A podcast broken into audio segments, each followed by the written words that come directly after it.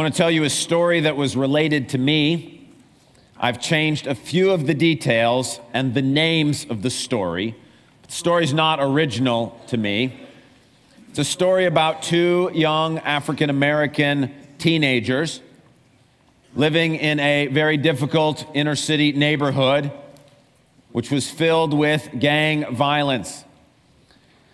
Neither one of these boys, we're going to call them Deshaun and Marvin, neither one of these boys had any sort of father figure in their life whatsoever.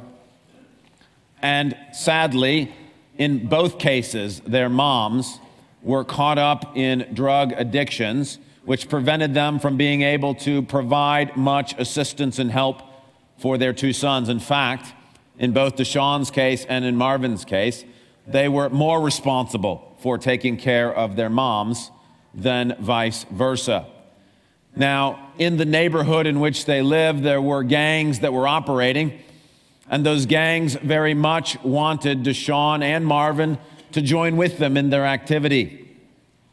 Now, when you look at a situation like that, there is a hopelessness that sort of comes over you as you hear that story. But there is, of course, humanly speaking, a ray of hope. And that is the possibility that Deshaun and Marvin could get an education. That if they could find a way to uh, be able to learn and to better themselves, that they might be able to get out of that destructive pattern and that destructive cycle. The problem is, is that those in their neighborhood who are involved in gang activity don't want Deshaun or Marvin to embrace the idea of school. And so their friends and neighbors are constantly talking uh, school down and saying that it's uh, not for them and that who are they trying to be and they're never going to get out and what are they trying to make of themselves the gang members that they had grown up with, even with veiled threats, have said to them that if they don't participate in this activity, the gang activity, that the gang might not be able to protect them.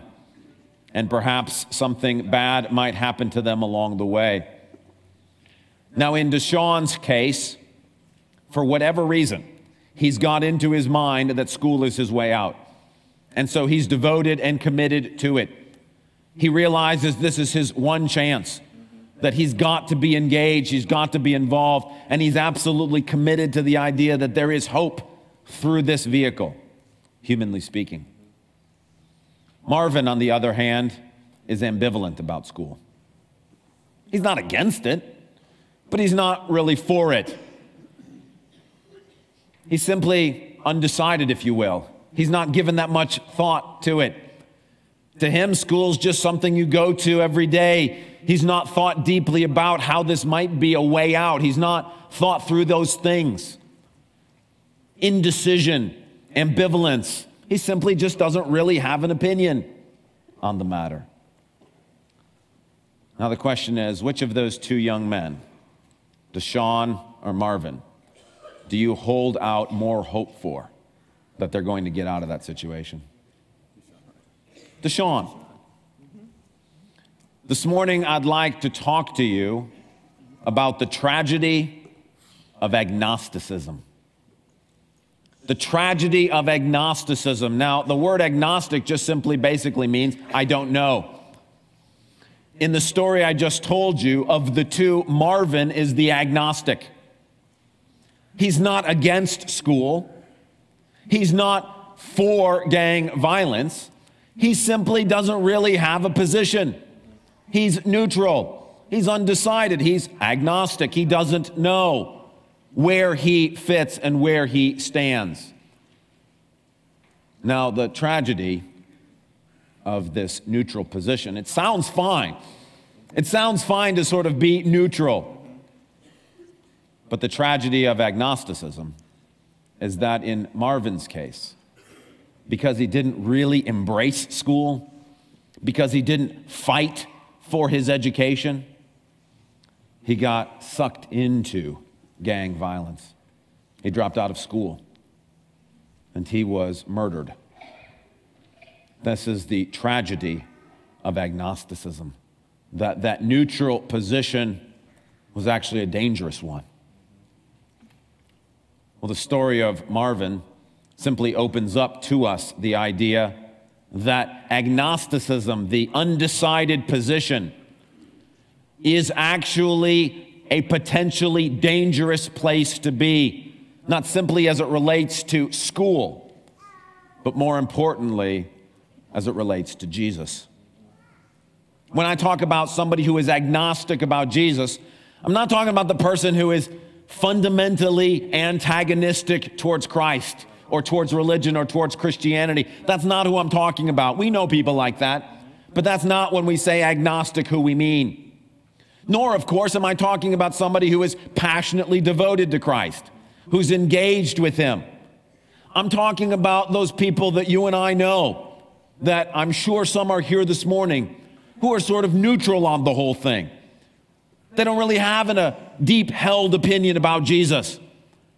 To be true, they've not really thought that much about it. They're not really against Jesus. They're not really for him either. They're agnostic when it comes to Jesus. And this morning we want to explore the dangers of that position. And to do so, we want to look at perhaps the most famous agnostic in the Bible. His story is found in John chapter 18. So if you have your Bibles, please turn there. John chapter 18, it's page 767 in the Bibles the church provides. This famous agnostic is named Pontius Pilate. And while you're turning, let me tell you a little bit about this man named Pilate so we can have some background and understanding. Pilate was the Roman governor of Judea, the province of Israel where Jerusalem is. He's the one that's in charge on behalf of the Roman Empire. He's not Jewish, he's Roman. He's been sent to Israel because Israel is under Rome's thumb, and it's Pilate's job to make sure that nothing gets out of hand in Judea as governor, he has supreme authority for the Roman Empire in his jurisdiction. Now, he does report to the supreme commander of the East for the Roman Empire, but where he is, he's the law. He is the representative of Rome. Now, if our dates are correct and our understanding of the history is right, by the time John 18 rolls around, Pilate has been governor for about seven years.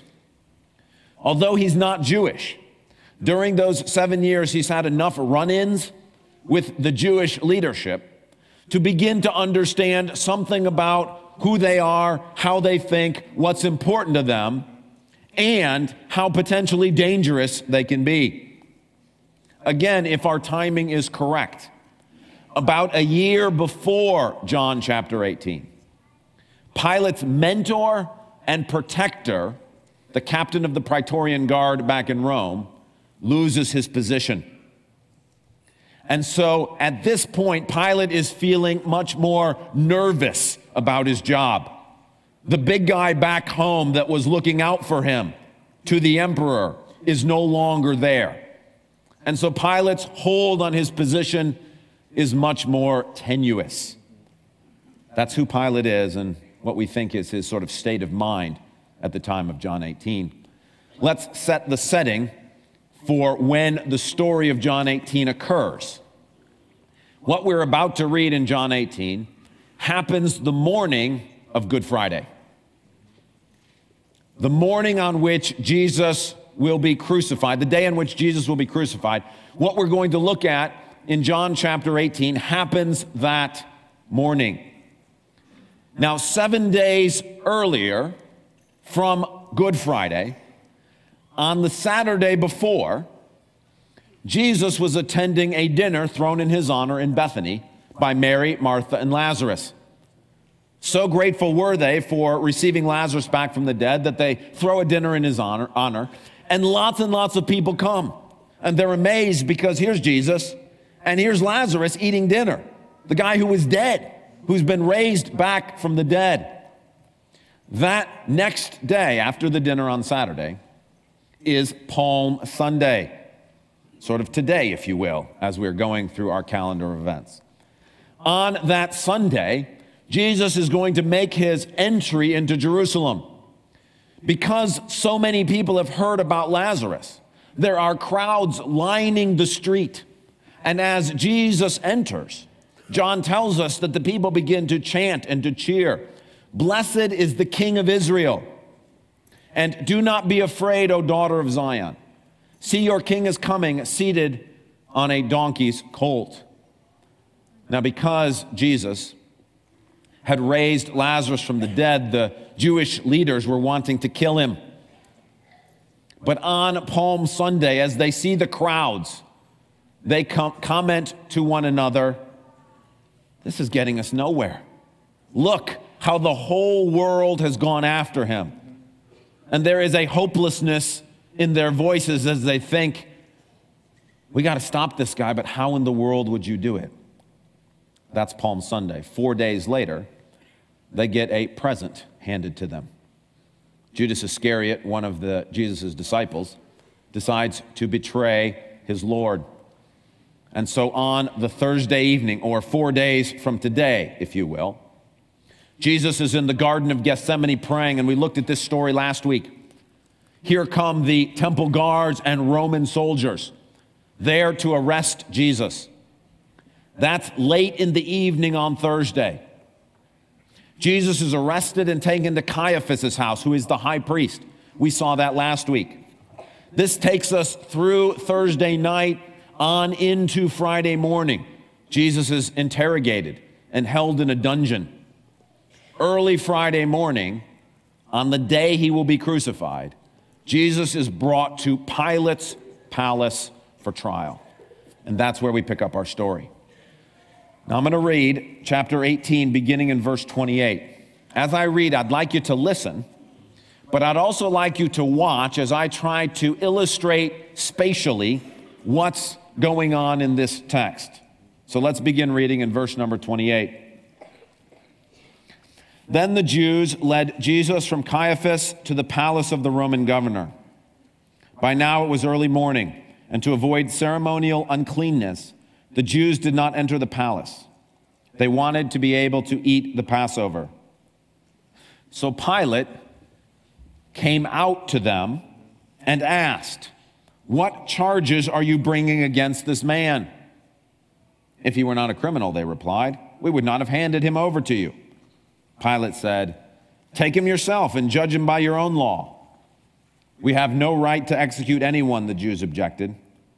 This happened so that the words Jesus had spoken, indicating the kind of death he was going to die, would be fulfilled. Pilate then went back inside the palace, summoned Jesus, and asked him, Are you the king of the Jews? Is that your own idea? Jesus asked. Or did others talk to you about me? Mm-hmm. Am I a Jew? Pilate replied. It was your people and your chief priests who handed you over to me. What is it you have done? Jesus said, My kingdom is not of this world. If it were, my servants would fight to prevent my arrest by the Jews. But now my kingdom is from another place. Ha, you are a king then, said Pilate. Jesus answered, You are right in saying I am a king. In fact, for this reason I was born, and for this I came into the world, to testify to the truth. Everyone on the side of truth listens to me. What is truth? Pilate asked. With this, he went out again to the Jews and said, I find no basis for a charge against him, but it's your custom for me to release to you one prisoner at the time of the Passover. Do you want me to release the king of the Jews? They shouted back, No, not him. Give us Barabbas. Now, Barabbas had taken part in a rebellion. Then Pilate took Jesus and had him flogged. The soldiers twisted together a crown of thorns and put it on his head. They clothed him with a purple robe and went up to him again and again, saying, Hail, King of the Jews! And they struck him in the face. Once more, Pilate came out and said to the Jews, Look, I'm bringing him out to you to let you know I find no basis for a charge against him. When Jesus came out wearing the crown of thorns and the purple robe, Pilate said to them, Here is the man. As soon as the chief priests and their officials saw him, they shouted, Crucify, crucify. But Pilate answered, You take him and crucify him. As for me, I find no basis for a charge against him. The Jews insisted, We have a law, and according to that law, he must die, because he claimed to be the Son of God. When Pilate heard this, he was even more afraid, and he went back inside the palace. Where do you come from? He asked Jesus. But Jesus gave him no answer. Do you refuse to speak to me? Pilate said. Don't you realize I have power either to free you or to crucify you? Jesus answered, You would have no power over me if it were not given to you from above. Therefore, the one who handed me over to you is guilty of a greater sin. From then on, Pilate tried to set Jesus free, but the Jews kept shouting, If you let this man go, you are no friend of Caesar. Anyone who claims to be a king opposes Caesar. Did you see visually what was happening? Pilate is going in and out of his palace. It's because he's caught between two different groups of people. On one hand, he has the Jewish leaders who won't set foot in his palace because they think they'll be defiled. On the other hand, he has Jesus who's inside the palace.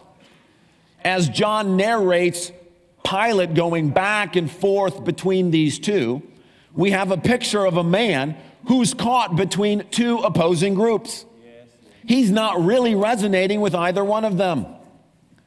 He hears the Jewish leaders tell him that Jesus is a dangerous insurrectionist, but he's got some doubts about that. He talks to Jesus, and Jesus is this very enigmatic, strange, elusive figure. He's pretty sure he didn't do what he's being accused of doing, but he doesn't really know what to do with Jesus. So back and forth, back and forth, Pilate goes between these two groups. See, this is the position of the agnostic. He's not on either side or the other. It's kind of like Marvin from the story I told you at the beginning of the sermon. On one hand, you have the neighborhood gangs, and on the other hand, you have this enigmatic idea of education and school. Marvin's not really for the gangs, and he's not really embracing the concept of school. He's sort of caught in between the two. He's not sure which one's right. He's ambivalent and undecided. That's the position of agnosticism. And that's the position that Pilate finds himself in on this very important day. Now, Pilate doesn't like the position, he's uncomfortable. He's torn between these two choices. And so he tries a couple of things to try to get out of this uncomfortable position. The first one he tries is to avoid making a decision. Look in verse 31. The Jews have brought Jesus to Pilate, telling him, Hey, a couple of days ago, he was walking into the city of Jerusalem. Everybody was cheering for him, saying he was a king. He's a danger to you. Pilate listens to what they say, and then he says in verse 31, Take him yourself and judge him by your own law. Pilate's like, This sounds like a religious issue to me. He's like, I'm not no interest in this. I got no dog in this fight. You guys got a problem with it? Fine. Go deal with it. Why do you want me involved? Pilate, he just doesn't really care. This is not his thing. They're obviously passionate about it. Well, that's fine. Deal with it. But the religious leaders will not allow Pilate to have that position. They need him to accomplish their purposes. So they continue to press on him. And indecision is not an option. Pilate can't avoid dealing with what has been dropped on his doorstep this Friday morning. Neither, on the other hand, does Jesus allow indecision. Notice what he says in verse 38. Sorry, verse 37. You are right in saying, I am a king, Jesus answered. In fact, for this reason I was born, and for this I came into the world, to testify to the truth. Everyone on the side of truth listens to me. Jesus is saying to Pilate, Look, you got to make a choice. I'm on the side of truth. You either have to think I'm a dangerous insurrectionist and a blasphemer, or I am the Son of God who has come down to reveal truth to the world. You got to pick a position. Indecision is not allowable. You can't avoid doing something in this case.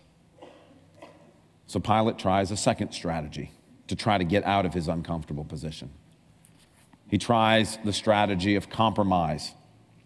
The first compromise he offers, he says to the Jewish leaders, How about I declare him guilty and then give him back to you as part of the amnesty program at Passover? He'll still be guilty, but we don't have to kill him then. He can be released to you. Pilate's thinking to himself, we always give a prisoner back at Passover. The only other guy is Barabbas, and that guy's a thief and a bandit. Nobody wants him. He's thinking, surely they'll take this compromise. But they don't. They choose Barabbas, and they tell him to crucify Jesus. So Pilate says, let me try another compromise. He takes Jesus and has him severely beaten he dresses him in a purple robe and puts a crown of thorns on his head. He brings him out and he says, How about this? I punished him. I beat him silly. Nobody's going to look at this guy now and think he's an insurrectionist. Nobody's going to think he's a king. Look at him. Will you accept this? But again, the Jewish leaders aren't satisfied with Jesus simply being beaten, they want him crucified and they refuse to accept the compromise. Pilate tries a third compromise. He says to them, Okay, fine, you crucify him. You want him crucified, you do it. They won't take that one either. They want him to do it. And they won't take no for an answer. None of his compromise positions are accepted. So Pilate tries a compromise with Jesus. He goes back in to interview him one more time. This time, when he asks him questions, Jesus doesn't say anything. And Pilate says to him essentially, Look, buddy, give me something here. I'm trying to help you out. Give me anything that I can use. You don't want to be crucified. I've got the power to let you out of this. Help me. Help me help you. No deal. Jesus refuses to compromise with Pilate. So here's Pilate back in the middle. Indecisions, not an option. Compromise is not an option. So here comes the tragedy of agnosticism, verses 12 to 16. From then on, Pilate tried to set Jesus free, but the Jews kept on shouting, if you let this man go, you are no friend of Caesar. Anyone who claims to be a king opposes Caesar. When Pilate heard this, he brought Jesus out and sat down on the judge's seat at a place known as the stone pavement, which in Aramaic is Gabbatha. It was the day of preparation of Passover week, about the sixth hour. Here is your king, Pilate said to the Jews. But they shouted, Take him away, take him away, crucify him. Shall I crucify your king? Pilate asked. We have no king but Caesar, the chief priest answered. Finally, Pilate handed him over to them to be crucified. And here is where the tragedy occurs. Pilate doesn't think he deserves to be crucified. Yet he ends up allowing something that he knows is wrong. How did he make a decision like that? Because he was manipulated into it. The Jewish leaders say to Pilate, If you don't do what we're telling you to do, we're going to take this to Rome. See, the idea that somebody would be not a friend of Caesar, that's an official accusation that can be made. The governor does have supreme authority in his jurisdiction. But there is an avenue by which people being governed can take their case to Rome. And they can argue that the governor is not acting in the best interests of Caesar and in the security of the state. And they're threatening him to go to Rome and trump up charges against him. Pilate's mentor and protector is gone. His hold on his position is tenuous. If they were to accuse him, Pilate would have had to go back to Rome and stand trial. If he were convicted, he would lose everything and be expelled from the empire. We know this to be true because although it doesn't happen in this case because he gives in, four years later, there is another incident with the Samaritans, and there Pilate uses force to put it down. They take the charge to Rome. Pilate is withdrawn from his governorship, is found guilty, exiled, and ends up committing suicide. Pilate is manipulated into making a decision he doesn't fully agree with at the hands of the enemies of Jesus. And this is the tragedy of agnosticism. The tragedy of agnosticism is, is that if you do not choose to embrace Jesus, you end up passively rejecting him. Because the default position is not believing. You actually have to do something in order to embrace him. You actually have to make a choice to side with Jesus. And if you don't make that choice, you end up passively rejecting him. Pilate has not clearly antagonistically sided against Jesus, but he's not for him. And because he's not for him, he gets swept into the camp of Jesus' enemies. He doesn't have their mindset. He still doesn't think that Jesus is guilty, but he ends up making a decision he doesn't agree with. That's the tragedy from Marvin's story, too, wasn't it? It's not that he was pro gang, it's not that he really loved that lifestyle. It's that because his hold on the way out through education was not strong enough, he didn't fully embrace it. He was agnostic about it. And in that agnostic position, the default state is not to get an education because you got to work at it. You got to fight for it. You've got to embrace it. And he didn't do that. And one day he woke up finding himself in the middle of a place that he never really wanted to be. That's the tragedy of agnosticism. And it's true for those who are faced with Jesus today. If you're here and you're in between these two camps, yes, you're not militarily opposed to Jesus, you probably wouldn't be here, but you're not really for him either. You've not really engaged and embraced. You're more ambivalent, you're more undecided, you're more sitting back saying, Well, I'm not so sure. And now I'm here telling you, you've got to do something with Jesus, and you're thinking, I don't like this position. Caught between two different places, and you may try indecision and say, Well, I'm just not going to decide. Or you may try compromise and say, Look, can't we come to some deal? Maybe I'll acknowledge that Jesus is a good teacher, but not actually God. How would that be? Maybe I could just simply acknowledge that he is a major figure in history, but not actually give my life to him. Would that be okay? But indecision and compromise are not options. And the danger and the tragedy of agnosticism is that if you do not choose to embrace Jesus, you are passively rejecting him. And the result of that is tragedy. So, what do we do if we want to avoid the mistake that Pilate made? If we want to avoid that neutral position, trying to ride the fence, trying to hold on between two different positions, how can we avoid his fate? Well, the story of Pilate gives us the answer to that question as well. See, there is a fatal flaw that every agnostic exhibits, and it's in Pilate. It's found in verse number 38.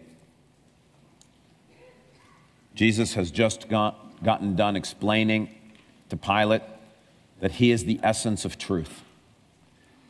Pilate's response in verse 38 What is truth? What is truth? Now, this sounds like it's a deep philosophical postmodern question. It's not. it's a backhand dismissal of the need to engage, embrace, and to think. Pilate is not saying, wow, that's a good question. Let's talk about that. See, Pilate's problem is the problem that all agnostics share. It's a fatal flaw. It's that they are more concerned with what's going on today in their daily lives than what is true. That they're so focused on pragmatism and what works. Pilate's got a situation. He wants out of it. When he sees Jesus, he does not look at him as someone who might be the source of all truth. Instead, he sees him as a means to an end. How can you get me out of this fix? Mm-hmm. And in that pragmatic state, he dismisses the question that would have led him to safety because he can't be bothered with it. His schedule's too busy, his day is too full. There's too many pressing things for him to think about the questions of eternity. I mean, come on. Pilate has sitting in front of him a man who is being accused of being an insurrectionist, and Pilate thinks that's ludicrous.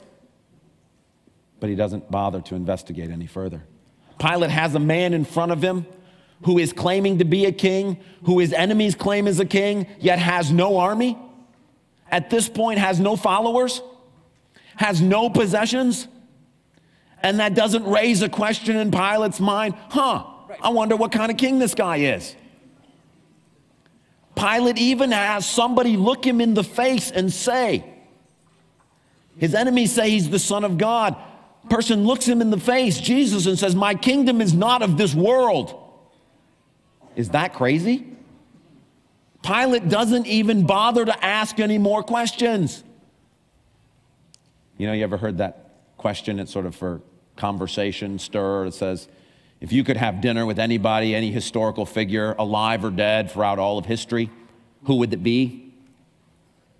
Many people give the answer to that Jesus. That's what Pilate has. He's got him sitting in front of him. He can ask him any question that he wants. And instead, he can't be bothered. What is truth? Let's get on with getting out of this situation. And that's the real danger of agnosticism. God makes it very clear that He is found when we seek Him with all our heart. Half hearted efforts to think about Jesus will not end up in belief. You cannot simply be neutral about these things. I mean, after all, I'm saying to you, Jesus is God in the flesh. That should at least raise a red flag. What does that mean? Uh-huh. God here among us? I'm saying to you, Jesus died on a cross so that you do not have to spend eternity apart from God. That should raise a question. I got to think about this. I'm saying to you, all your sins, everything you've ever done that has been against God can be forgiven and wiped away. But what the agnostic says is, I don't got time for that. I got to get to lunch today. I got to worry about getting a new job. I got bills I got to pay. I got kids I got problems with. If you tell me how Jesus fixes all those problems, then I'll listen. And the tragedy of agnosticism is not realizing that by refusing to embrace Jesus, you're passively rejecting Jesus. And it's an eternal, tragic decision. The reason I told you the story about Marvin is because he stands as a warning. If you don't embrace the opportunities for education, you will passively end up someplace you don't want to be. The reason God has told us the story about Pilate is to give us an illustration that if you do not stop and think, if you do not engage, if you do not contemplate and pray and search, you will end up in a position that you don't want to be in. The world will tell us to be neutral is fine. God tells us if you don't stand for something, you're going to fall for anything. And the story of Pilate is the tragic story that says engage, question, ask, search, look. it matters. Maybe not for what you're going to have for lunch today, maybe not for how you're going to go to work tomorrow, but it is truth. And you've got to make a decision. Let's pray together. Father, I pray for those who are here today who are in this position of being undecided. God, I thank you that they're not antagonistic. I thank you that they have not aligned themselves against Christ. But I pray that as they listen, that your spirit would speak to them, that they might realize that the default state is not accepting Jesus because that takes some action. And I pray that this morning, as they hear these words, you would stir in their hearts not to simply wave them away as one more ranting about who this Jesus guy is, but instead to stop and to think and to embrace. Lord, I pray for those of us who have friends who are in this position, not for Jesus and not against him. Lord, would you remind us today of the tragedy of Pilate's story? that we need to encourage them one more time to consider what is true. Make that clear, Lord God. Clear away the fog and the confusion and the doubt. And allow us to see clearly that you must be for Jesus or else you are against him. In your name, Jesus, we pray. Amen.